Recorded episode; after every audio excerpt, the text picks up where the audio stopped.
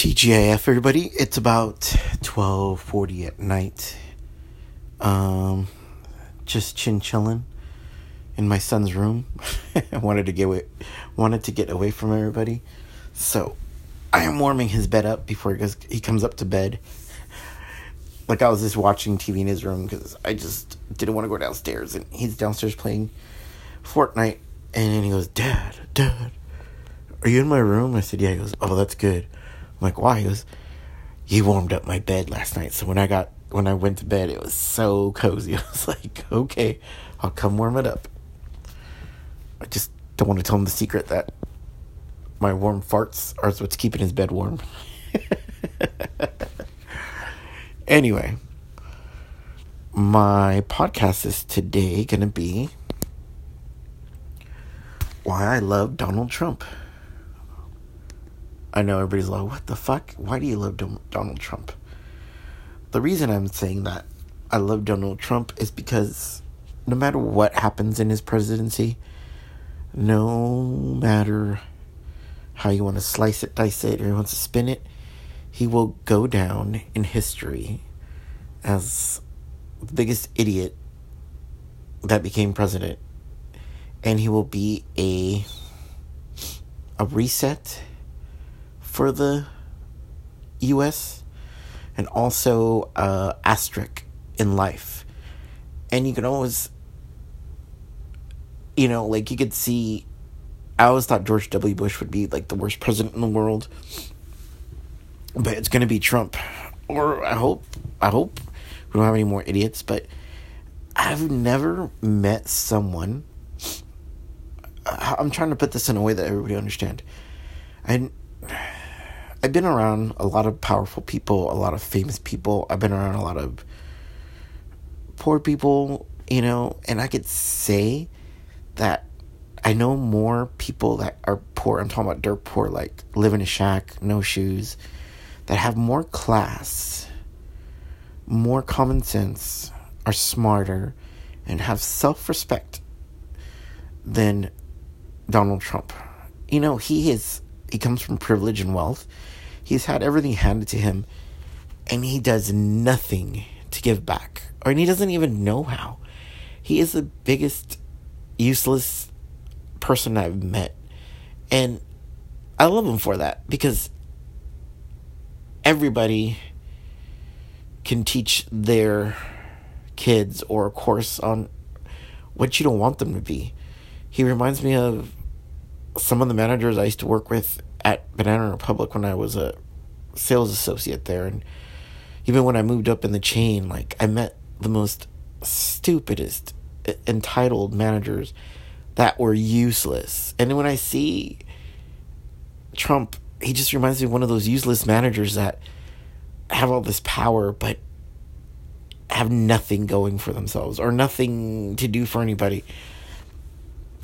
So that's why I love him because I could always say, "Don't be like Donald Trump," or if I want to make something funny, you know, it'll be, "Don't be as stupid as Donald Trump. Don't be an idiot." it's kind of sad right now because you know we're going through the COVID thing, and he has a a meeting every day. Why? Why? You do you say nothing. You're just like uh, you're like a like a infomercial for like timeshares. But he's utterly useless. And I'm so fascinated like how many people love him But even I have to question their mentality because there's some of my neighbors and some people I know that love Donald Trump, or you know, I'm sorry, hated Hillary, but like him because he he talks to talk and he he's honest about shit. No, he's not. He's a fucking kiss ass. Um, surrounds himself with yes men and is a saggy bald pussy. Yeah, a saggy bald pussy. That's what I call him I would like mop the floor with him in a debate. I would mop the floor with him face to face. He is like funny. But I'm not here to bash him. I'm just here to bury him. And it fascinates me how much is going on in the world and he is not a leader. He has no leadership skills. Um, Gavin Newsom, Cuomo, a lot of these governors all over the in the 50 states are doing such an incredible job compared to him and they use common sense. Now, everything that's going on is gonna set yes, I'm tired. Is gonna set a new precedent. Not a president, but a president. You know, um for the next four years to come. Um, I don't think the Green Deal is going to work. I think some things of the Green Deal we're going to need to do. I think we're going to. I'm not for socialism. I'm for capitalism, but we're going to have to reset so many things in our world right now because this epi- pandemic has just changed and will re- revolutionize our world as a whole, not just in the United States. Trump will be a reset for us. COVID will be a reset for us. Um so I am just like laughing every day, like to no end. Is this just hearing the audacity and the stupid, ludicrous stupidity that comes out of his mouth? Oh, we'll be we'll be back to normal in three months. We'll be back to normal, and, and you know it won't take it won't take too long to get this fixed. And then in January, oh, this is a Democratic hoax. Oh, it's gonna go away. And then now he's saying, "Oh, I knew from the get go that this was gonna be really bad." Shut the fuck up, dude. Shut the fuck up. You know, and whether you like what I'm saying or you don't, I want you not to get emotional about it, but clear your mind of emotion and just use clear thought and common sense. Leadership at a time of crisis is what we need. Not some fucking orange clown trying to salvage his four years on the presidency with a legacy that will go down in history as being shattered. I think he will go to jail or his family will go to jail or in one shape or form after this. Even his son in law, Jared Kushner, if you know like Chris Christie, the governor of New Jersey, didn't get a job with Trump, Jared Kushner, his father, went to jail. And the person that put him there was Chris Christie. So when you look at the bigger picture, of course Jared probably went to his his little his son his father-in-law and said, "Papa, Papa, that guy put my daddy in jail. I don't want him around." And he probably said, "Don't worry, Jared. I will take care of it. Don't worry. It's gonna be beautiful. It's gonna be awesome. You are marrying Ivanka. I wish I was, but you have her. But it's okay. Papa will take care of everything." So that's why Chris, that's why Chris Christie didn't get the job in anything of Trump. Um, he probably promised him something, and then he found out, hey, you did this to my son-in-law. I'm not going to give you anything. It's over. And I wasn't going to really talk about Trump, but I just I'm seeing I'm seeing a lack of leadership and a lack of common sense and a lack of like sympathy or empathy for what's going on in the world. A lot of people are scared. A lot of people are hurting. And when a reporter asked him, What do you say to those people that are scared? And he said, Oh, that's a nice question. That's a terrible question. No, dummy. You're supposed to say, We, at the, uh, we, the people of the United States, are going to get through this together. I am on top of this. It's going to be hard. It's going to take a while, but we're going to get to where we need to get. That's all you had to say, dummy. That's all you fucking had to say. You know, or you could have said, "Hey, we're working on it. It's gonna be tough, but we're gonna pull through." No, dummy, you get every time you say, "Oh, that's a nasty question," and that's a nasty reporter. You're a stupid reporter. I know you're scared. I know you don't know the fucking answers. We all know. But you know what? Use this. I, I, whoever is listening to this podcast in the world, use this to make better decisions about who your leaders are in the future. Use this as a time to see it's a teachable moment for you, for the people around you, for your children, and say, you know what? That is not what a leader does. That's not how should act. That is not the way a person should treat others. You have to understand that you can't settle for just okie dokie. You want the best of the best, not the best because you hate someone else. Use your fucking common sense.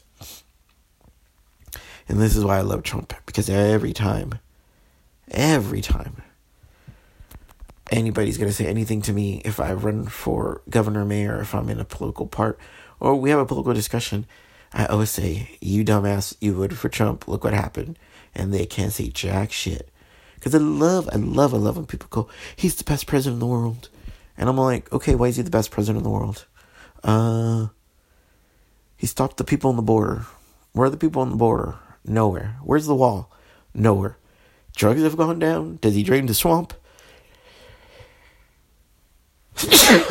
no, he hasn't done jack shit. He just blew smoke up the ass, and he took it up the ass from Putin, and we're still in the same place we, we were when we first met him. No, actually, no, we're not in the best place. We're in a worse place because he hasn't done nothing. You know, I'm not a big Obama fan, but Obama took care of us, and that's that's something you have to think about until after after Obama for maybe a month. Think about it. And before that, you know, before that, because of Bush, we had it easy. How many people have to think about politics? All they can say is, ah, I don't care. Someone will take care of that. And we go about our lives and we go about doing whatever we do. And no one had to think about anything. But now, those luxuries are gone. You have to pay attention. The world has changed. Um, as you could tell, we are a global economy. We need to depend on each other. We get our copper from Peru. We get our cheap medicine and our cheap products made in China. China's shut down. Amazon is working for essentials. Um, yeah, you could probably still get a couple of things on Amazon if they have it, but if they don't, we're relying on third parties. I mean, the world is changing. You have to understand that our decisions make grave matters for some people, as you can tell with the COVID 19. If Trump hadn't fired everybody in the office that Obama put, and maybe George W. Bush did, and Clinton and George Sr. put those people to look out for pandemics, we wouldn't be here. With with Obama, there was three things that went through: SARS, swine flu, Zika.